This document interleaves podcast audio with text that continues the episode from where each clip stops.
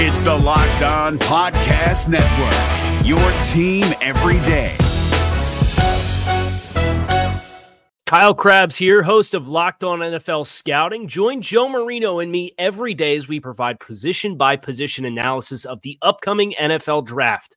Check out the Locked On NFL Scouting podcast with the draft dudes on YouTube or wherever you listen to your favorite podcasts.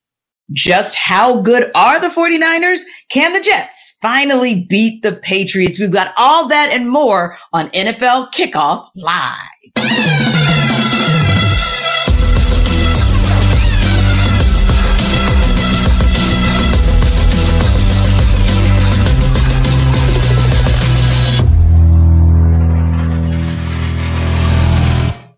Welcome into NFL Kickoff Live. This will be the best two hours of football talk every single Friday. We'll go around the NFL, talk about every team and every game, and we'll get local insight you can't get anywhere but right here on Locked On. I am your host, Tanitra Batiste. Alongside me is Jarvis Davis and Kyle Crabbs. Let's go straight to Thursday Night Football, where the Giants did their best to keep up, but sorry, just couldn't. The San Francisco 49ers remain perfect in 2023, beating the New York Giants in prime time 30 to 12 Thursday night. Hey, everybody. I'm Brian Peacock, host of Locked On 49ers. And Brock Purdy, San Francisco 49ers young quarterback, weathered a storm from New York Giants defensive coordinator Don Martindale. The Giants blitzed Brock Purdy on nearly 85% of his dropbacks, the highest percentage in the next gen stats era. And Brock Purdy, despite some early hiccups, was up to the challenge and actually ended up with a career high 310 passing yards in this one, two touchdowns, no interceptions.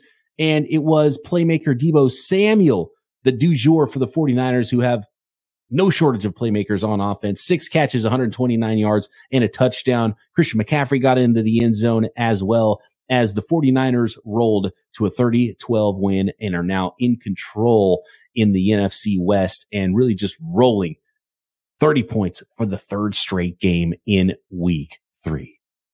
The New York Giants dropped the 30 to 12 decision to the San Francisco 49ers on Thursday night football. And any momentum that the Giants had found in the second half of last week's come from behind win over the Arizona Cardinals went out the window thanks to a sluggish showing by the offense. New York only managed 150 net yards in 20 minutes and 50 seconds of play versus the 49ers who racked up 441 yards in just over 39 minutes. The Giants defense wasn't much better. York struggled to get off the field on third down, allowing 9 of 16 for a 56% conversion rate. The defense was also guilty of several missed tackles, including four on a third quarter 40 yard catch and run by receiver Deebo Samuel on a drive that ended in a 21 yard 49ers field goal that made it a 20 to 12 game at the time. The one and two New York Giants now have 11 days to figure things out before they have to next take the field.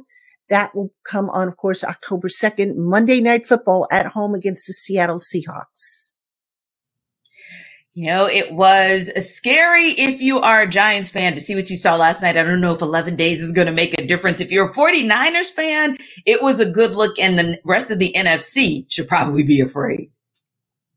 Yeah, Tanitra, I think uh, it's not surprising to find out that the Giants struggled offensively the way that they did without Saquon Barkley and Andrew Thomas, who – we're being honest, are, are their two best players on that side of the football. But talk about an all time tough draw to get San Francisco in San Francisco with that defense, with how good that they are playing.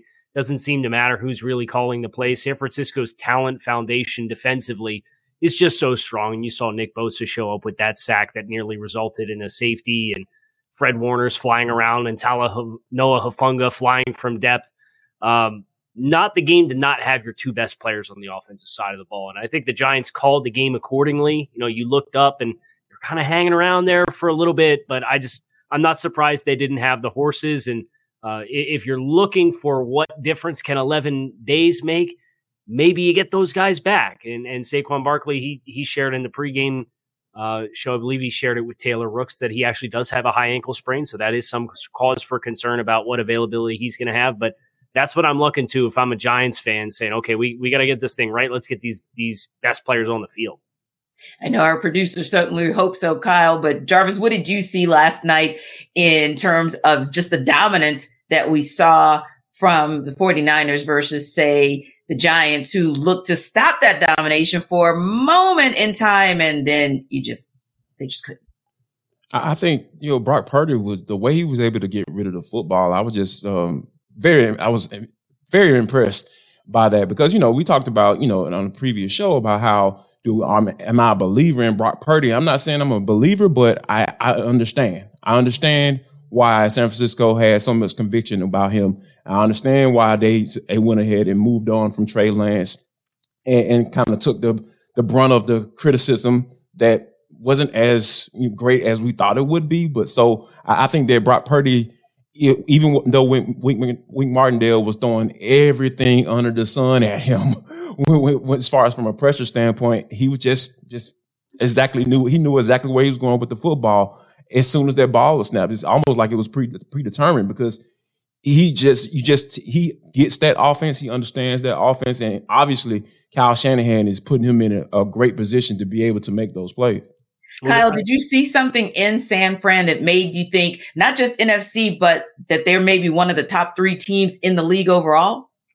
Yeah, I, I definitely think from a, a talent perspective, and look, San Francisco didn't have Brandon Aiyuk in this game either. So you know, you talk about talent that's not on the field offensively. San Francisco had their fair share too, and, and I'm glad Jarvis mentioned you know how Brock Purdy played the game because I do think they called that game for San Francisco, and this is where Kyle Shanahan's great, and this is why I do think they're a top three team in the conference.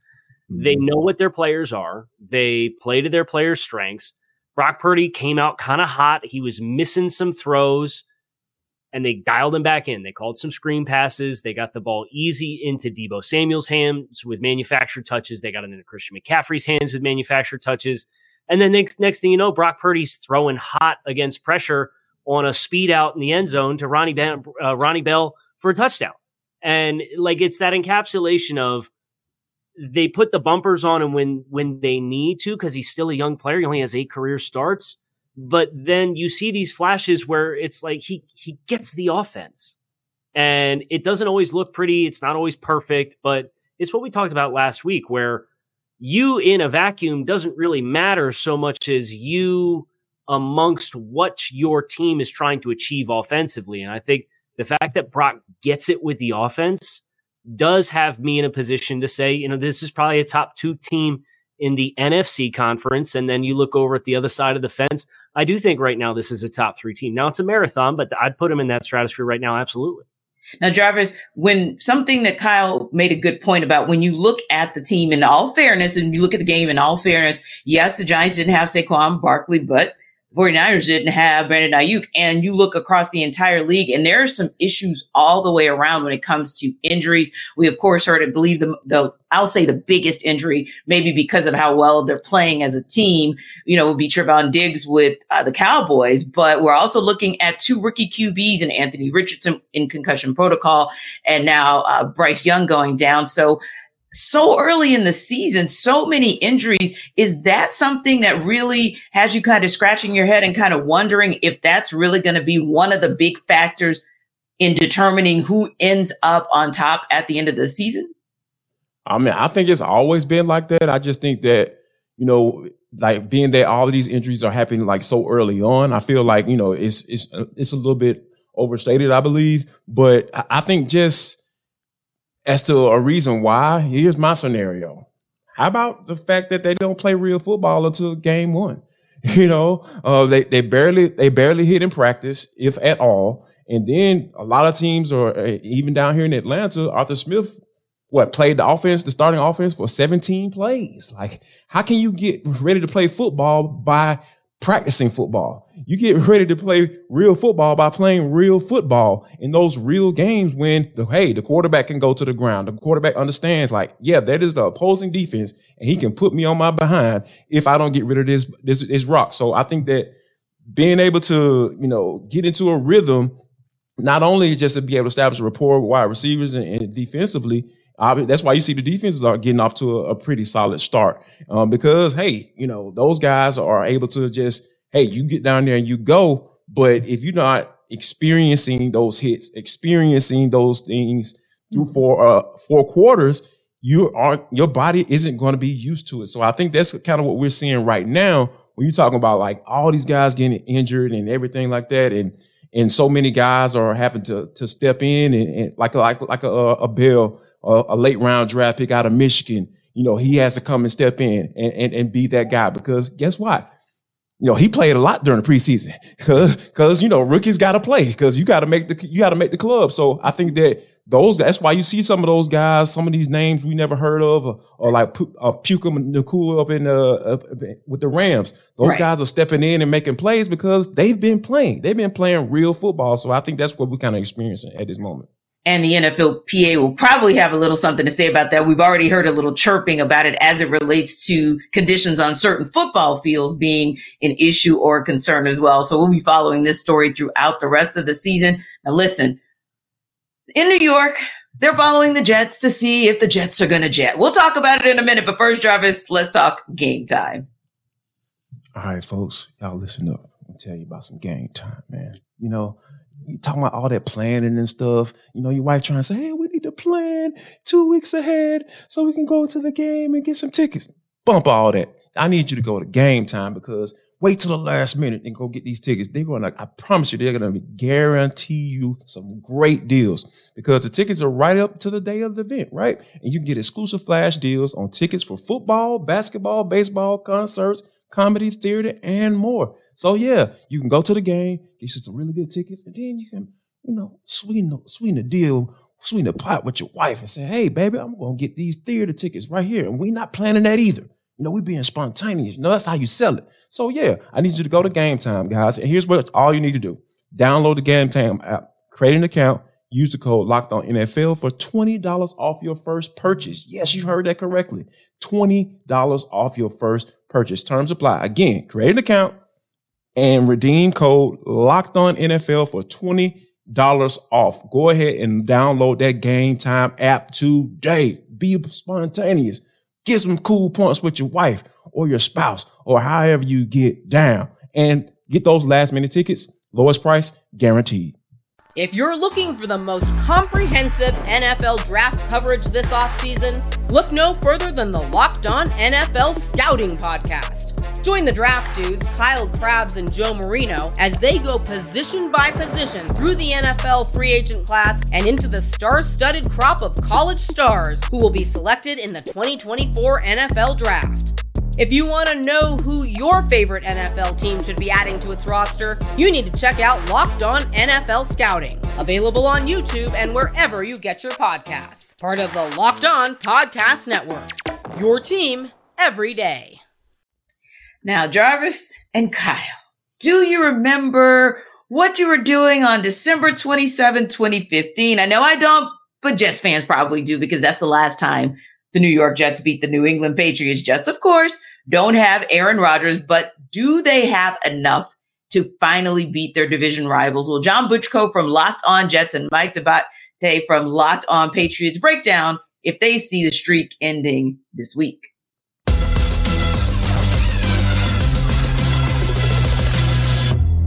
Would you like to offer a score prediction today for uh, the outcome on Sunday in East Rutherford? Well, maybe this is wishful thinking. Maybe this is me being a homer. Although I did pick against the Jets last weekend. I picked for a closer game than they got, but I do think the Jets will win this game. I think that they'll finally break this long losing streak that they have against the Patriots. I like the way this defense is going to respond. I, I, think that this defense is kind of built to contain the New England offense. I think that you know, as Sauce Gardner said, this is not necessarily the most explosive offense in the league. They're very well coached. They execute at a high level. But I think this is the type of offense the Jets defense is built to kind of slow down. I think on the other side of the ball, you'll see a relatively conservative game plan. I worry about Zach Wilson. I think if Zach Wilson can play turnover free football, the Jets are going to have a really good chance at winning this game. I think, you know, so it's, I think it's kind of a coin flip game. These are two tough teams. I think these are two, these teams may be combined for a one and three record. I think these are both really solid football teams. I mean, look at the opponents they've played so far. Can you have a tougher schedule than these two teams through the first two weeks? Mm, Patriots getting it. Philadelphia and my and Miami, Jets getting Buffalo and Dallas. I think these are these are two quality football teams that will be in the playoff race. Even, I think the Jets will still be in the playoff race near the end of the season, even without Aaron Rodgers. I think the Patriots will be right there. I think that the Jets figure out a way. I think Zach Wilson finally avoids the big mistake. So I'll take the Jets 17, the Patriots 14. I think it's going to be a low scoring game. I'll definitely take the under on, on that. I think the Jets, Jets eke one out at home. Folks, this is the fourth year that John and I have been doing crossovers together, and you can tell we think alike and share half of the same brain. I also have this game going 17 14 because I do think it's going to be a defensive slugfest. I'm going to pull out the homer card on this one and say the New England Patriots pull this out. And the reason I do believe that is because I think the Patriots are going to win the turnover battle this week. And I think that's going to be key for them to be able to move forward and try to salvage right now what a season could be if they're one and two. All of a sudden, it gives them a little bit of life. Zero oh and three in this division is really, I think, the kiss of death. And New England knows that their backs are up against the wall. I think they're going to have everything in their arsenal at their disposal this weekend, and they're going to need it. That means that Mac Jones is probably going to play a very conservative game, trying to hit the inner part, the intermediate areas of the field short passes down the field, lead the receiver under the defense where they can get it, and then get yards after the catch. They have to use the run to be able to open things up. Um, they're going to have a very difficult time against this defense, who I think guys, especially in that secondary, like Sauce Gardner and DJ Reed, are going to really make things difficult on the Patriots pass catchers, especially deep. So it's going to be imperative for the Patriots to win the short game battle. I think they do it, and I think they pull this one out 17 14. But like you said, John, this is a coin flip. It would not shock me to see it go the other way. The Jets have an extremely talented team. Aaron Rodgers or no Aaron Rodgers, this is still a formidable matchup for the New England Patriots and one they have to be very, very careful for because the Jets can take it to you in so many different ways. And interestingly, both of these teams, we're going to see a lot of punts on Sunday. Both of these teams in the last two years have won a game on a punt return touchdown. Now, they not have. such a pleasant memory for the Jets because it happened when these two teams met last year. But week one, the Jets won on the Xavier Gipson punt return touchdown. So special teams could could be an X factor in this one, Mike, as it always is when these teams meet. Absolutely. Just as Brenden Schooler, how important special teams were. The only reason why Patriots fans have any smiles this week is because of that move around the edge to be able to block Jason Sanders' field goal attempt last week. Uh, the Patriots always have a wrinkle up their sleeve when it comes to special teams, and the Jets are very well coached in that area as well. Great X factor, John.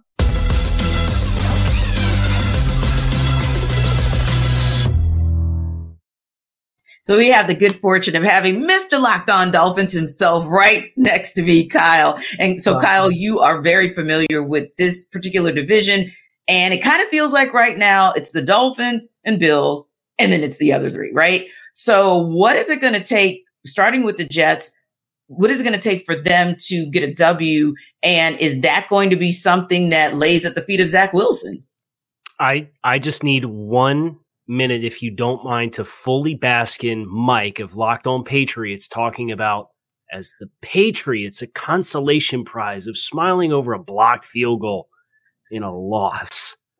What a time to be alive. Wow. But I digress. Denitra, your question was about the New York Jets and their ability to win the football game. Zach Wilson needs to not do the things that Zach Wilson has done pretty much any opportunity he's had since he came into the NFL. so I know the optimism was, well, Nathaniel Hackett and Aaron Rodgers, and they've remade and fixed Zach Wilson. Why watch Zach Wilson go 12 to 27 and throw three picks last week? So at the end of the day, the New England Patriots play a very specific brand of football, which is we are close to the vest and we will let you beat yourself.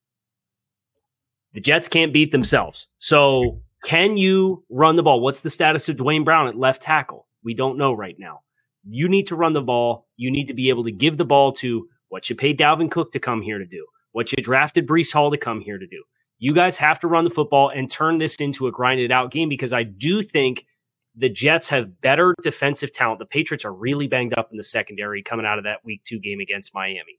I think if you're able to run the ball, the Jets have better, uh, healthy, and available defensive personnel. But if you play field position and get caught up and try to do something or be something that you wanted to be, but you can't be because Aaron Rodgers is hurt, the Patriots are exactly that team that is just going to lie in the grass and wait. And then when you let your guard down or you try to do something ambitious, they will jump on you and they'll probably win the football game because. Now, Jarvis, it sounds like KC is saying, don't lead this game at the foot of Zach Wilson. But should the Patriots and Bill Belichick count on Mac Jones to be the one to get it done for them? Um, no, not really. To be honest with you, I, I think that Rhamondre Stevenson is is more than capable of of carrying this team to a win. Because at the end of the day, like Bill O'Brien brought some stability to this offense. What did I just wait? Bill O'Brien. Bill O'Brien and Did I just say that? yes. Like, how does that go together in the sense? But but I, I, think that given what they were dealing with last year, and I ain't gonna even mention the coach's name. We already know who who we're talking about. A first time offensive coordinator, play caller ever. You know, uh, getting the opportunity to call plays for a young quarterback. I think that was just the worst situation Bill Belichick can put his quarterback in, and I don't think enough people have said that. And just from a from a, a, a general manager standpoint. So I think that you know, this game is going to be a grinded out. I, I wholeheartedly agree with Casey. This is going to be a grinded out, pounded out game. And I wouldn't be surprised if if they don't combine for more than 30 points in this game because this is going to be something that, you know, the Jets, Robert Saleh, he understands who Zach Wilson is. He's not he's going to make sure that Nathaniel Hackett doesn't put this game in the hands of Zach Wilson, and I think know for a fact that Bill Belichick is not going to put this game uh, in uh, Mac Jones's hands, and he's not going to allow Bill O'Brien to do that either. So I think this is going to be something that this it might be a game winning punt returns that that actually get who gets um, the dub in this one. Indeed. Now you're looking at not putting either one of those teams and getting a W at the feet of those quarterbacks. But other than last week and the week before, anytime anyone would have said, put the game on the line and give the ball to Joe Burrow, everyone would have said, that's a dub for the Bengals, right? But this season, it has been a struggle for Joe Burrow that is really a, a, head scratcher, if you will. And so that's one of those teams, you know how we talk about teams that are 2 and 0 going into week three and they're a little bit surprising. Well, the Bengals are a surprise going 0 and 2. Granted, they played the Browns and the Browns kind of smoked them. That was questionable. The Ravens, that's always going to be a back and forth for that AFC North. And now They've got the Rams, which might be an opportunity for Joe Burrow to kind of get back on track. But will this be the time where we end up seeing Joe Cool come back to his Joe Cool self? Well, I guess what's what's tough is he re-aggravated the calf. If yeah. we didn't have to deal with that mm-hmm. re-aggravation, I'm looking at this game and I'm I'm feeling yeah really good. You mm-hmm. might get a lot of points in this game, but I would expect the the Bengals to outscore the Rams just based off of you know, that depth chart right now is Aaron Donald and Ernest Jones and a bunch of first and second year guys, right? Like they got a ton of young guys on that depth chart. And some of them are playing really well, but they're still inexperienced versus the chemistry that you would expect Cincinnati to have. But you know, JD talked about in the first segment, Bengals, Joe Burrow didn't play. He didn't play the entire preseason. He missed almost all training camp with the calf strain, had to get carted off. We were all freaking out about that. Yeah. And I, I think it's it's just another testament of that. And you feel for Joe because like he had like appendicitis one year in the preseason. And it's just always been something for Joe coming into a year. So I don't think that we're necessarily in uncharted waters with a timing, chemistry, ball placement, not a lot of exotic scheme, but really just we're we're going to bank on our chemistry with quarterback and wide receivers getting that reignited and that's how we beat you. That's usually what they do and yeah. not having the time. I'm not surprised with that. But is Joe Burrow going to play? Like, what are the Bang the, the Bengals signed a Reid Sinnett uh, as the back uh, the a potential backup quarterback if Joe Burrow can't go. And you know, as I'm sitting here really trying to wrap my head around that, if Joe Burrow doesn't play, I can't pick the Bengals to win the game.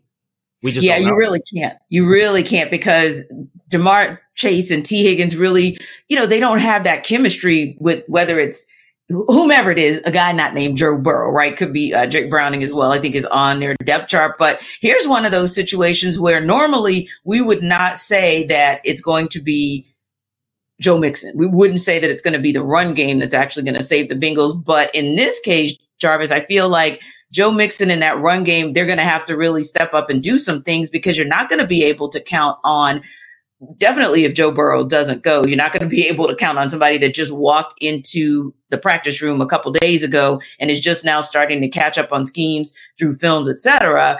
And it's going to need the Bengals are going to need that defense to step up.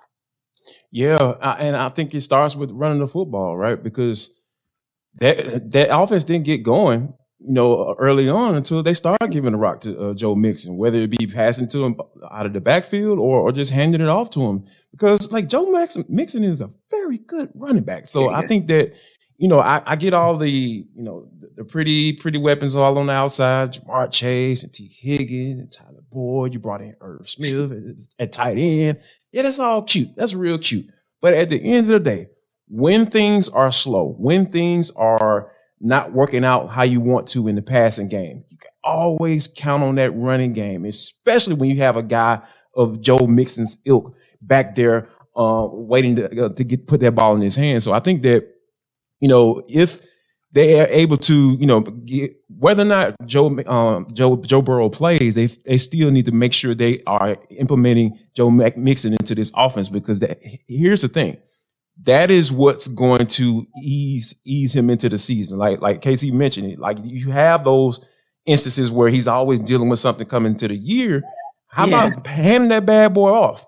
And he so he won't have to take that many hits and, and or give him to him in a play action or give him to him some screen, give him some easy throws, get him going, and then you start going up top to to to to, to your pretty guys outside on the outside of, of, of the uh, those hash marks. So I think that you know, if they're able to get that running game popping off, I really feel like they'll have a chance. But if Joe Burrow doesn't play like like y'all like everyone has said on this show, yeah, I don't, I don't, I don't know what that offense is going to look like. No clue yeah. whatsoever. Sounds like we don't know. Can I jump in real quick? Yeah, yeah. So here's my concern with getting the running game going for Cincinnati, and, and I agree with you, JD. They're in 11 personnel 90% of the time on first down.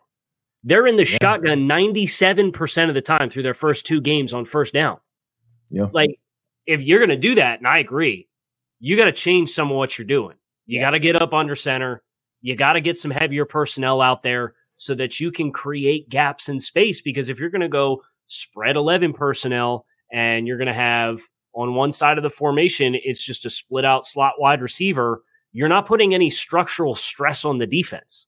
Right. And they're mm-hmm. going to play nickel and you're going to try to go five on five plus a tight end to fit a six and a half man box. And that's just such a hard way to run the ball. I will be looking for what does first and 10 look like for Cincinnati. And if you get out of 11, and that's the, that's their DNA. They did that all year last year too.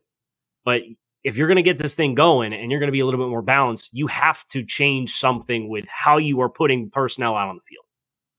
Yeah. Well, it sounds like on Locked On NFL Kickoff Live, we are not so much buying what's going to happen with the Bengals, whether or not they're finally going to get in the win column this coming week, but we'll tell you what we will buy and why right after Jarvis tells us about prize picks. Hey guys, Jarvis Davis here for prize picks. What I need you to do, let you know that prize picks is the most fun I've had winning up to 25 times my money this football season. You just select two or more players, pick more or less on the projected stats, and place your entry. If you think that Ja'Marr Chase is going to get off and you're not trying to hear what, what we're talking about as far as that passing game and they need to sling the ball all over the yard, hit the over on Ja'Marr Chase. Go ahead and, and, and, you know put some money down. Put some money where your mouth is. And all you got to do, like you said, is is test your skills because this is the most exciting way to play daily fantasy sports. If you have the skills, you can turn ten dollars into two fifty. You can turn twenty dollars into three hundred. You can turn thirty five dollars into seven hundred. Whatever. Just go to PrizePicks.com. Here's what I want you to do. How do I play, Jarvis? Calm down. I got you, man. Come on, I got you. It's your boy. Go to prizepicks.com slash locked on NFL and use code locked on NFL for a first deposit match up to $100. Yes, you heard that correctly. All you got to do is go to prizepick.com slash locked on NFL. Use code locked on NFL for a first deposit match up to $100. I'm telling y'all, prize picks, it is the daily fantasy sports made easy. If you're looking for the most comprehensive NFL draft coverage this offseason, look no further than the Locked On NFL Scouting Podcast. Join the draft dudes, Kyle Crabbs and Joe Marino, as they go position by position through the NFL free agent class and into the star studded crop of college stars who will be selected in the 2024 NFL Draft. If you want to know who your favorite NFL team should be adding to its roster, you need to check out Locked On NFL Scouting, available on YouTube and wherever you get your podcasts. Part of the Locked On Podcast Network. Your team every day. Well, you know what is not so easy at this point in the football season is to figure out who we actually believe in and we think, hey, that's that's a good team that's starting out of the gates playing good, or a team that maybe they, they're a head scratcher because we thought they were going to be good, but they're looking pretty bad. So it's kind of one of those where we've got to figure it out. It's hard to tell. The NFC South is a great example of hard to tell because who thought we were going to be talking about three 2 and 0 teams at this juncture? And then, of course, you got the NFC East with the same. So, Kyle, I mean, when you look at the NFC East, and you see that the Cowboys and the Commanders and the Eagles are all 2 and 0, which one of those teams are two or maybe all three do you say, hmm, I think they're actually all really good? So I I think you could probably draw a line in the sand and say half of the 2 and 0 teams I think are pretty good. And then I think there's the other side of the line in the sand is teams that you look at and ask yourselves, okay, well, who have you played? And you, you look at Washington and they eked out a win that they had to come back from behind or needed a defensive touchdown to beat the Arizona Cardinals, who are widely considered the worst team in the league, and needed a stopped two point conversion with the defensive pass interference while also coming back down from 18 points in the first half to beat the Denver Broncos. It's like there's it's still enough of a small sample size where you look at the record and you say, "Wow, I didn't expect you to be here," and then you look at how they got there and you say, "Oh, okay, yeah, I can." It makes a little bit more sense now. So I look at Tampa Bay. I think the teams that Tampa Bay has played do not have the personnel to really challenge the issues that Tampa Bay has with their offensive line. You think about Chicago last week, right? And they got a defensive touchdown because they got a pick six on a screen pass when Chicago was backed up inside their own five. Yeah. So I think Tampa Bay's one that stands out to me. Uh, Washington's another one that I'm not buying as as two and O teams, but I sneakily like those Atlanta Falcons guys. They they very much have, and it's fitting because Arthur Smith coming off the Mike Vrabel coaching tree. They are NFC Tennessee with what Tennessee was, where they said it's smash mouth football. We're going to run the ball. We're not going to try to be anything that we're not. We're not going to panic if we're down two scores. We're still going to run the football and play hard nosed defense. And they did all that. And it got them a win against Green Bay last week because they gave the ball to Bijan Robinson more than Tyler Allgeier. And lo and behold, we got that sweet Instagram clip of Bijan from the overhead shot with the ball moving around, which is probably the coolest football shot I've ever seen in my oh. life. I think I'm buying the Falcons as a team that maybe not going to win double digit games and have home playoff games, but is absolutely going to be in the thick of this thing to the end as far as a race for that division title because nine might get it done when it's all said and done. Interesting that you say that because we all here in this in Atlanta say, hey, the only way they're going to probably get in the playoffs is to win the NFC South outright, and somehow they're going to probably need, but they won't actually need 10 wins to do it. So you're absolutely right about the double digits piece. And Kyle, they're getting potentially Jeff Okudah back. I think Jarvis would agree that in all likelihood, he's participated two, now three days in a row in practice, looking like he's going to come back as well. But Jarvis, when you look at, and, and I'll swing up to Kyle's way, right? When you mm-hmm. look at the the AFC East. I mean, my, I think everybody would have been okay saying that the Dolphins were going to be 2 and 0, but I think you probably thought that the Bills would have been 2 and 0 as well. So maybe a situation where you're looking and saying, "Oh, okay, wow, those teams are good, but are they it's almost like are the Dolphins as good as 2 and 0 early sample size and are the Bills as bad as 1 and 1 if you will or what are some of the teams that you're looking out there and saying, "Hmm, really good, hmm, really bad," or maybe worse than we actually think they are. I'm gonna start with with Kyle's team. The, they are two uh, and oh. Like if as long as Tua stays healthy, I am buying the Dolphins all the way. When you're talking about what they're able to do with their offense with Jaylen Waddle and, and Tyreek Hill and the burners that they are, and being able and Mike McDaniel, the mad scientist calling plays down there, coming off that Kyle Shanahan coaching tree. Like I want, I won't put him on Kyle Shanahan's play calling capabilities, but he's dang close. he's doggone close, Kyle. Yeah. So um, I, I, am buying them. I'm buying the the uh, Miami Dolphins all the way, and I'm gonna push back on the on the Washington Commanders. Hear, hear me out, Kyle. They finally have a guy who knows what he's doing when it comes to coaching quarterbacks, cultivating quarterbacks.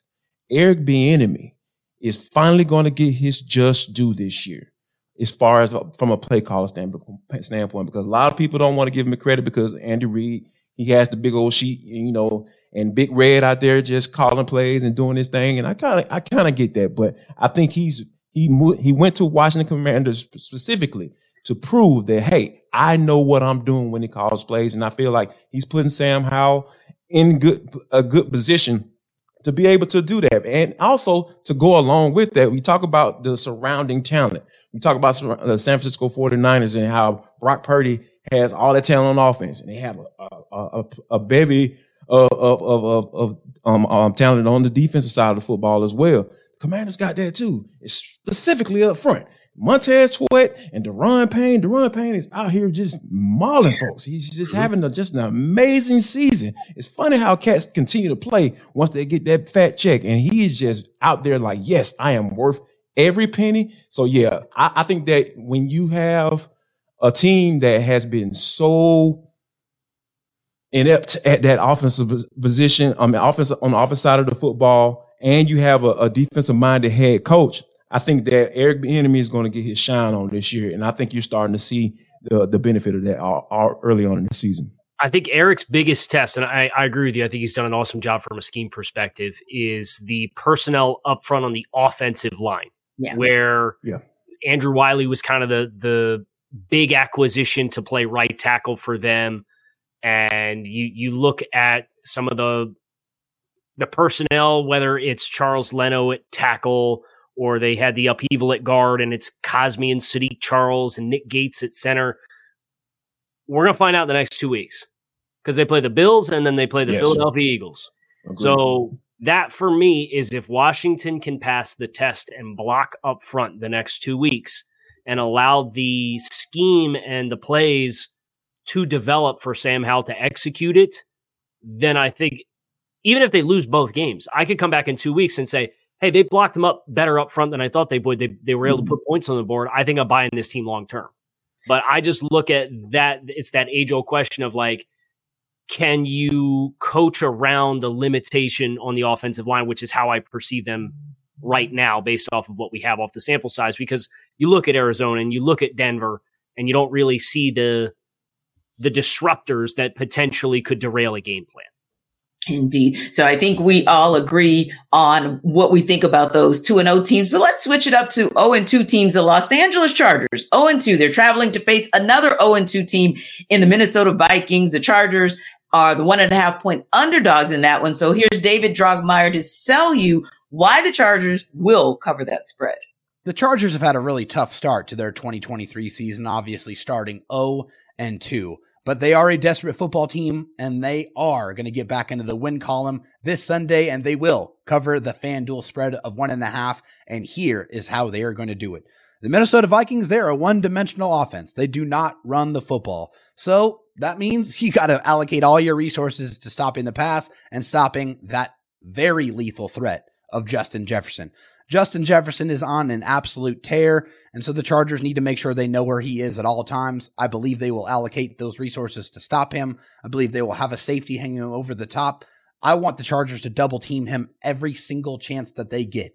Remove Justin Jefferson from the game plan, force anyone else on that Minnesota offense to beat you. And then as far as the Chargers on offense, the game plan, it's very simple. It's run the ball. The Philadelphia Eagles just ran all over the Minnesota Vikings to the tune of 259 rushing yards on 48 carries. They were very dedicated to running the ball, but they also were able to set up some, some shot plays and hit the Minnesota Vikings over the top for a couple of big, deep plays. The Chargers need that. They need more explosive plays. I think the running game is going to be able to allow them to draw the defense in and allow the Chargers with Justin Herbert and Mike Williams and Keenan Allen to hit the Vikings over the top and dial up some of those deep shots. I think that's very important. And I do believe that's going to happen in this game. And those are going to be the reasons why I believe the Chargers are going to cover the spread and they are going to beat the Minnesota Vikings on Sunday to improve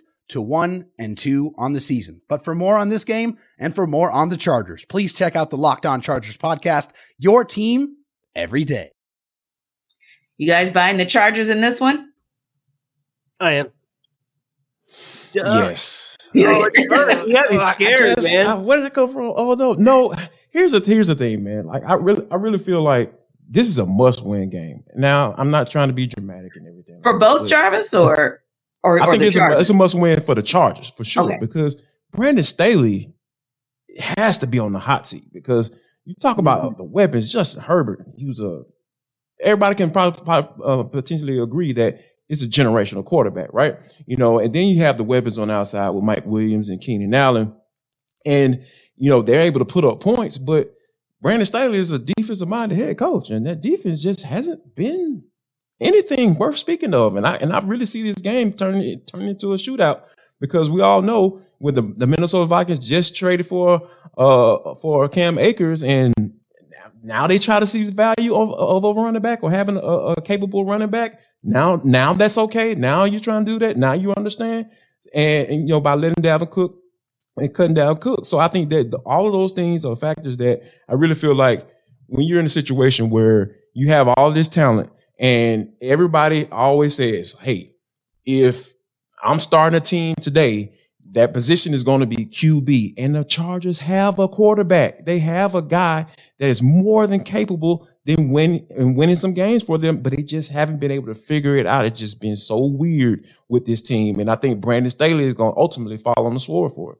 In Casey, I thought that was interesting as well, where we're talking about the Chargers, right? And we're talking about the fact that we all agree we think that's the team that is in a must win situation. We think that's the team that's going to get it done. But David didn't really talk a lot about Justin Herbert as being the catalyst for the Chargers getting it done. I thought that was interesting. Yeah, especially because I look over at the other side of the ball with Minnesota and what they have in the secondary. They don't have a lot of talent there. And Brian Right. Flores likes to play a lot of high pressure. And you Mhm. saw that against Philadelphia, where they're mugging linebackers up in gaps. They got six guys on the line of scrimmage. And then you're trying to play one on one down the field with AJ Brown and Devonta Smith. And you you just don't have the guys in the secondary to do that at a very high level. So while it disrupted Philadelphia at first, Philadelphia eventually said, okay, we're going to come out in 12 and we're going to run the ball down your throat. And they didn't change what they were doing defensively. So if I'm the Chargers coming into this game, yes, I want to be balanced because I don't want Brian Flores to be able to tee off on me with their pressure schemes. But I am looking to really take advantage of the matchups of who's covering Mike Williams. And if you double Mike Williams, I got Keenan Allen. Okay. And then if you're doubling both those guys, then I'm going to run the ball and I'll run it right down your throat like Philadelphia did because they've got the offensive line to do it. Even with if Austin Ekeler doesn't play, I know he's dealing with an ankle injury. Right. I I think there's enough talent disparity on the outside for the Chargers when they have the ball that there's no way Minnesota should be right with consistency for 60 minutes. Now, I think there's another game that we can talk about that again, we'll probably all agree on who's going to win, but the spread is interesting. The Chicago Bears are 13 and a half point underdogs to the Kansas City Chiefs heading to Arrowhead this weekend. And here's Lauren Cox of Locked On Bears to sell you why the Bears will cover the two touchdown spread. The Chicago Bears can cover a double digit spread against the Kansas City Chiefs if Travis Kelce gets his heart broken by Taylor Swift and is no longer able to go out there and play hard for this Kansas City Chiefs offense. No, but it does feel like it would take something extraordinary for the Bears to be able to even cover, let alone try and pull off an upset victory in this game against the Chiefs. Clearly outmatched by one of the Super, uh, Bowl defending champion here on the other sideline. But I, I do think realistically here, the Bears can do this if all the adversity they've dealt with this week, losing their defensive coordinator, some media drama with Fields and the offensive coaching staff, a left tackle going on injured reserve. If all of that can bring the team together and not drive them apart, certainly it's easier said than done. But if they can band together throughout this and kind of look themselves in the mirror and find ways to turn a few things around and shake off some of the sloppiness that they've had through the first couple of weeks of the season, there's a formula here where they can start to get something going here. The Chiefs aren't as dominant as they've been in years past so far. They've been sloppy. they've made their own mistakes. And if the Bears can get some of those mistakes from the Chiefs to help them out, lift them up, and the Bears can stop shooting themselves in the foot with penalties and silly mistakes, players running the wrong routes, turnovers, all of a sudden you can start to put together a little bit of hope here. And that's what Bears fans have certainly been hold, holding on to here. So, yeah, if the Chiefs offense can stumble a bit more and the Bears can find a way to sort of revamp their offense and attack a Chiefs defense that's been really, really solid this season, that's their path towards covering a spread in what otherwise is going to be a very difficult game where a lot of Chicago Bears fans are bracing for a blowout. Unfortunately, I think, Casey, it's 13 and a half points, but Chiefs will cover that. The, the spread, the Bears will cover the spread. I'm not sure that the Bears will cover the spread. I'm going to be honest. You don't think so? Okay. There Let's is it. not there is not a worse unit for unit mismatch than Kansas City with a top five offensive line against Mhm. Chicago's defensive front. Chicago is at, they have 189 rushing yards through two games with Justin Fields at quarterback.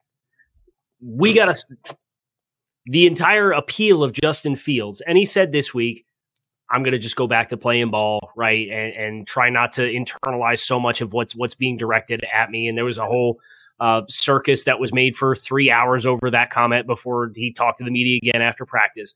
At the end of the day, what Justin Fields and what the Bears did well last year for Justin Fields was they got really exotic quarterback run schemes, and they said, "Look, we got a powerful runner, 240 pound quarterback that runs a four three. We can run the ball, option oriented run game."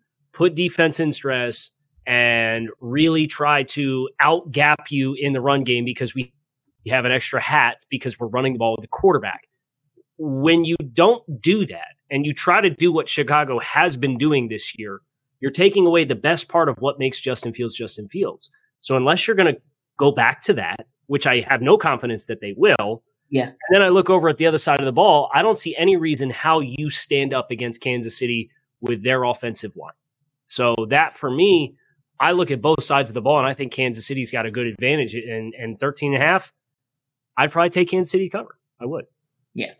I, I I wholeheartedly agree because here here's the thing, man. It is the, the Bears are a dumpster fire right now.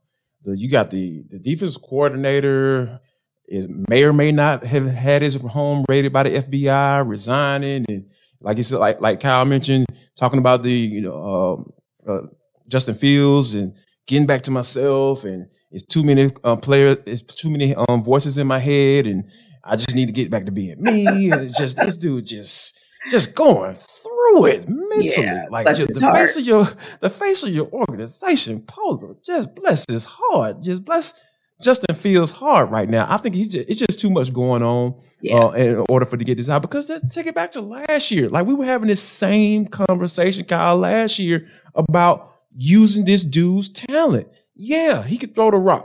No, don't get me wrong, but his one of his best asset, if it's not his best asset, is running that bad boy and using that because that is a tool that you can use to take advantage of the defense if your passing game isn't up to par. And we didn't he didn't have any weapons last year. You know, they tra- traded a, a second round pick for Chase Claypool, who has just been awful since he stepped in stepped into Chicago. So I think right now it is just we're we're having the same conversation about Luke Getsy trying to figure this thing out. It took him seven games to do it last year, and they finally was able. You saw some of that greatness that you that, that, that they were able to take advantage of by using his um, his legs to to be able to run the football. And you talking about 189 yards. eh, Two games in, that is absolutely ridiculous. And you got a, a, a running back in Roschon Johnson that you need to use more as well. So it is so if they have that game plan right there by running the football, I feel like the Bears could cover. They could cover, but they're not going to do that because that's why I feel like the Kansas City Chiefs, they're going to easily cover this 13 and a half point spread. Um, point spread. Yeah. And I have to agree and kind of check myself because I was thinking, wait a minute, did I say Bears? Nah, I meant Chiefs. So let me just be clear. I think that the Chiefs are going to be just fine covering that spread. It'll be interesting to see though how this goes down because yeah, I think even more so than covering the spread, it's it's what's going on internally with the Bears and whether or not they're gonna how they're gonna make it through this entire season is is a bigger deal for them. Now you look at the Denver Broncos, another 0-2 team, and not so much internal issues. It's almost like they just can't get it done and close out at the end of games. They're headed to South Florida, so they're gonna have a serious test with Kyle's team, the Miami Dolphins. The Broncos are six and a half point underdogs. Cody Roark of Locked On Broncos, however, is here to sell us why the Broncos will cover that spread.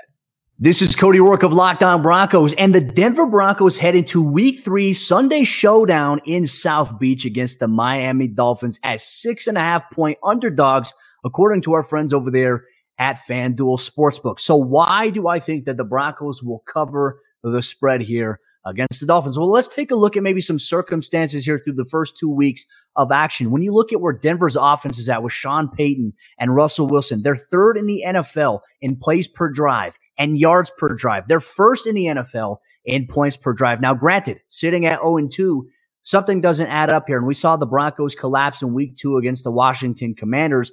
Denver can put up points. The offense is better, though they went through a little bit of a stalwart last week against the Commanders from the second quarter until a little bit late in that fourth quarter where they came back and had the Hail Mary there.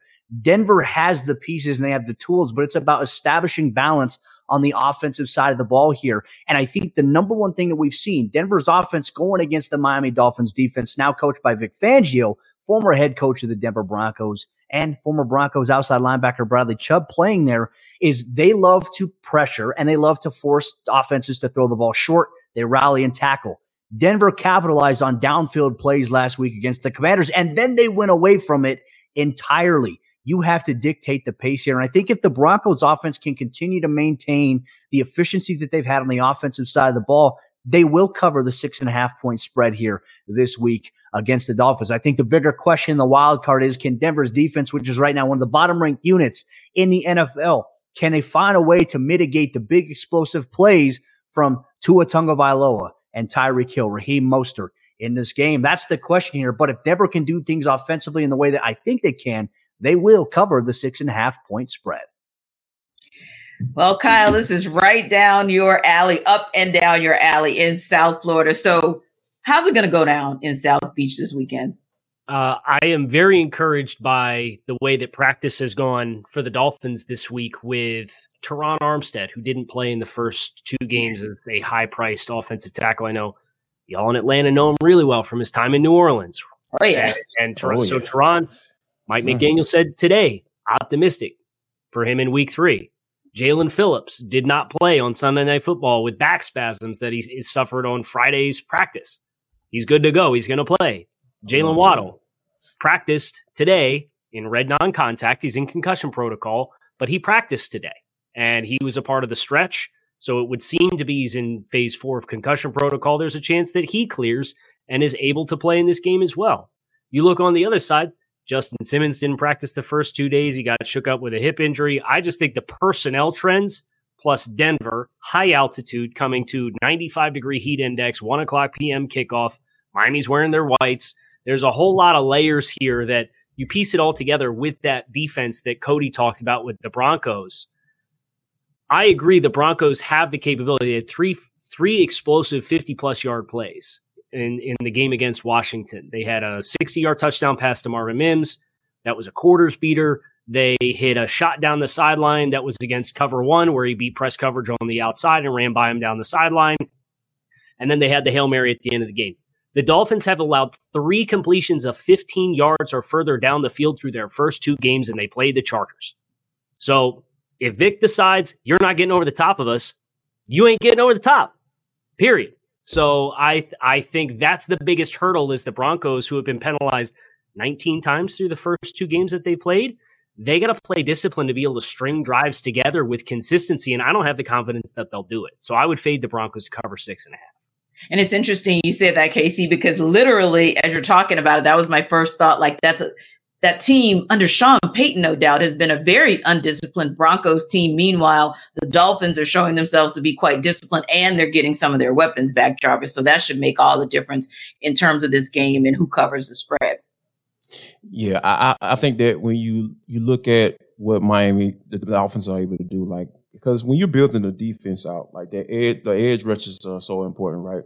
Like when when it comes to in the run game, and also when it comes to rushing the passer, when it's time to time to get home. And when you got guys like Bradley Chubb, a guy like a guy like Jaelan Phillips coming back, and I, I absolutely love that cat coming out. I, I wanted I wanted to see him in black and red, but you know, you know we don't care about we don't care about doggone pass rushers down here. Like we like we like pretty weapons. So, but yeah, you know, that's another that's another whole conversation, Kyle. Sorry, I'm getting in my feels here. But when you look at what those guys are able to do and to be able to take advantage of that Broncos offensive line, I really feel like that's that's what's going to be the difference in the game because Russ is cooked, y'all. Can we can we can we can we go ahead and, and, and stop acting like that's not the case? Russ Whoa. is cooked. He's cooked. That's one of the reasons why this team this hasn't um, all panned out for Sean Payton. And Sean Payton, yeah, let me let me stick. We'll get to Sean, but I, I think that you know overall, this is Cody had me all the way up to he said you know, all I got to do is just, you know, be able to stop Tyreek Hill and Jaylen Waddle. What? all you got to do? All you have yeah. to do, right? One thing that I learned in life, T and Cal, if somebody starts to send off a sentence by saying all you have to do, I normally turn my ears off because more than likely it's probably going to be come hell high water. You're going to have to be able to say, hey, you know what? Know about that. You know, it's it's gonna be it's gonna be a pretty difficult task, and I think that that's gonna be one uh, one another reason why I feel like the Broncos will not cover that to cover that spread. Yeah, it, will be that. That'll be an interesting game. That's an intriguing matchup. I can't wait to see what happens. Now I know you guys can't wait for round two from this NFL kickoff live crew. But if you're hungry, you probably want to hear first about DoorDash. Let me ask y'all something. Jarvis Davis here for DoorDash. Have y'all just been sitting at the house and saying, you know what? I'm hungry, but I don't feel like driving. I don't want to go anywhere. Guess what? We at DoorDash, we got you covered. All you got to do, they're going to deliver your favorite restaurants and you can get grocery delivery that actually delivers as well. Come on, y'all. Thousands of grocery stores to choose from. You'll find the best in your neighborhood and boost your local economy which each and every order. We even talking about politics, uh, getting this bad boy going with, with them. It's easy substitutions right in the app and best in class sub, customer support. DoorDash delivers groceries exactly how you want them. Exactly what you want right there to your door. So all you have to do, guys, if you if it's your soul, like Jarvis, you got me. What do I need to do? All right, here you go. Get 50% off your first DoorDash order up to a $20 value when you use code locked on NFL at checkout. Limited time offer, terms apply. That's 50% off up to $20. No minimum subtotal and zero delivery fees on your first order when you download DoorDash in the App Store and enter code locked on NFL. So don't forget, locked on NFL for 50% off your first order with DoorDash. If you're looking for the most comprehensive NFL draft coverage this offseason, look no further than the Locked On NFL Scouting Podcast. Join the draft dudes, Kyle Crabbs and Joe Marino, as they go position by position through the NFL free agent class and into the star studded crop of college stars who will be selected in the 2024 NFL Draft. If you want to know who your favorite NFL team should be adding to its roster, you need to check out Locked On NFL Scouting, available on YouTube and wherever you get your podcasts. Part of the Locked On Podcast Network. Your team every day.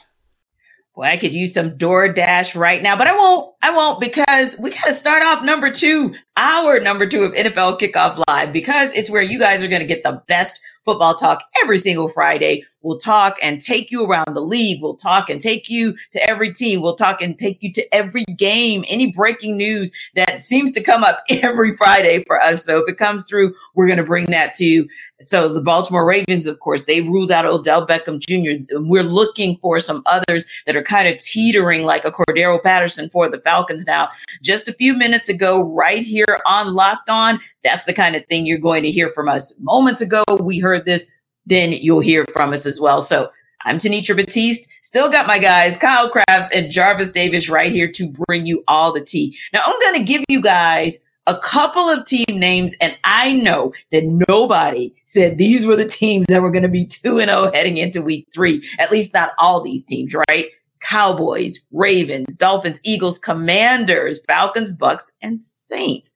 Now, we talked a little bit about some of these teams before, but when you bring that group together as the teams that have 2 and 0 records, there are a couple of those teams that do not belong in the conversation. Kind of like one of these things is doing its own thing back in the Sesame Street days. Which teams actually don't belong in the conversation of good teams who are 2 and 0?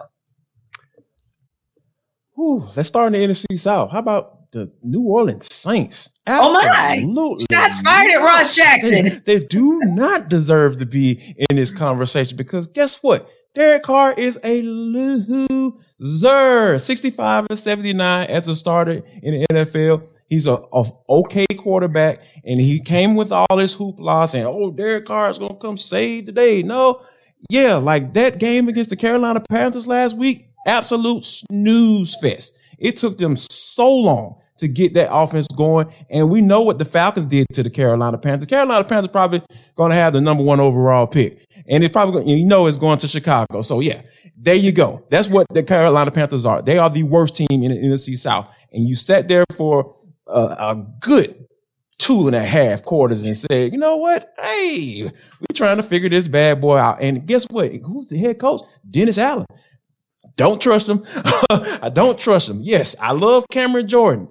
One of my secret favorite players ever to play. The dude is an excellent pass rusher. He's making a, a fair case to um, to get into the Hall of Fame, but he's up there in age, and that defense matches that, right? Like that, the defense is getting up there. Demario Davis doesn't have that many years left, so I'm I'm not going. I'm not trusting the New New Orleans Saints right now. That is a team that I feel like does not belong in that conversation as one of the better teams in the NFL.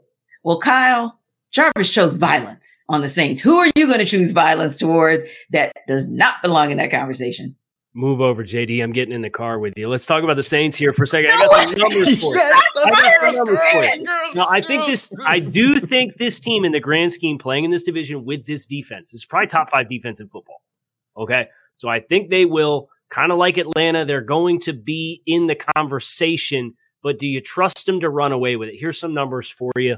Uh, 36 points scored against Tennessee and Carolina defenses. That is 25th in scoring offense through the first two weeks.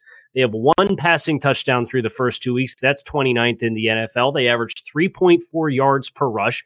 I know they got some running backs that are banged up, but the offensive production has not been there. That that 3.4 is 24th in the NFL. And then you get into the red zone offense. They're 29th in touchdown percentage, getting into the red zone, three of eight. Small sample size, but like the, the switch has to flip. And until it does, I look at New Orleans and it's like your margin for error is going to be pretty small in any given week. And as Derek Carr showed you the last couple years, he's not immune to that game where he makes a couple mistakes and they snowball and they compound and it loses you a game that you shouldn't. So I take all that and then I look and say, okay, you're at Green Bay this week. Then you're home against the Bucs. They got a tough defense, and then you're at New England, and then you have two more road games uh, in in the next three weeks after that. You're going to spend a lot of time in the next month and a half on the road away from New Orleans, and the offense has to click. So that for me is where I'm watching New Orleans, and I'll be asking myself, how much am I ready to buy the team? Because right now, I think there are some red flags and there's some red tape around how they've gotten to two and zero oh, that it can't be like that all year. Now we're talking about some defenses that are aging a little bit, right? And yeah, there there's some young studs for the Bucs defense, but I do think they're kind of a defense that's up and down and aging as well. And I think for me, that might be the team. I, I kind of agree with you guys. Like the Saints surprised me a little bit as well, but I kind of think the Bucs surprised me as two and oh too because this is a team that many are saying they're going to be in a they were going to be in a dogfight with the Arizona Cardinals for the number one pick for next year. Now, granted, not surprisingly, the guy who covers the Saints. Yeah. but uh, for the Vikings, you know, they held the Vikings to 17 points. That was a little shocking because we know that can be a high powered offense. Now they held the Bears to 17 as well. Not so much shocking, probably more shocking that the Bears actually scored 17 points if we're real about it. But then they start to really get into the test because they got the Eagles. So we're going to really see what they're made of when they take on the Eagles. It'll be an interesting, and I'm going to use the term loosely, interesting with the Saints. And then they've got something to face with the Lions as well. So we're about to find out just how legit that 2 0 is. That is maybe the team where I feel like they don't quite belong in this conversation. For more of NFL Kickoff Live, check out your favorite Locked On NFL YouTube page and get the second hour where we go over our best bets for the week. Is your team eliminated from the playoffs and in need of reinforcements? Maybe it's time for a rebuild, or maybe they're just a player or two away from taking home the Lombardi Trophy. Either way, join Keith Sanchez and Damian Parson for Mock Draft Monday on the Locked On NFL Draft Podcast. They'll tell you which college football stars your team will be taking in the 2024 NFL Draft. Check out Mock Draft Monday on the Locked On NFL Draft Podcast, part of the Locked On Podcast Network. Your team every day.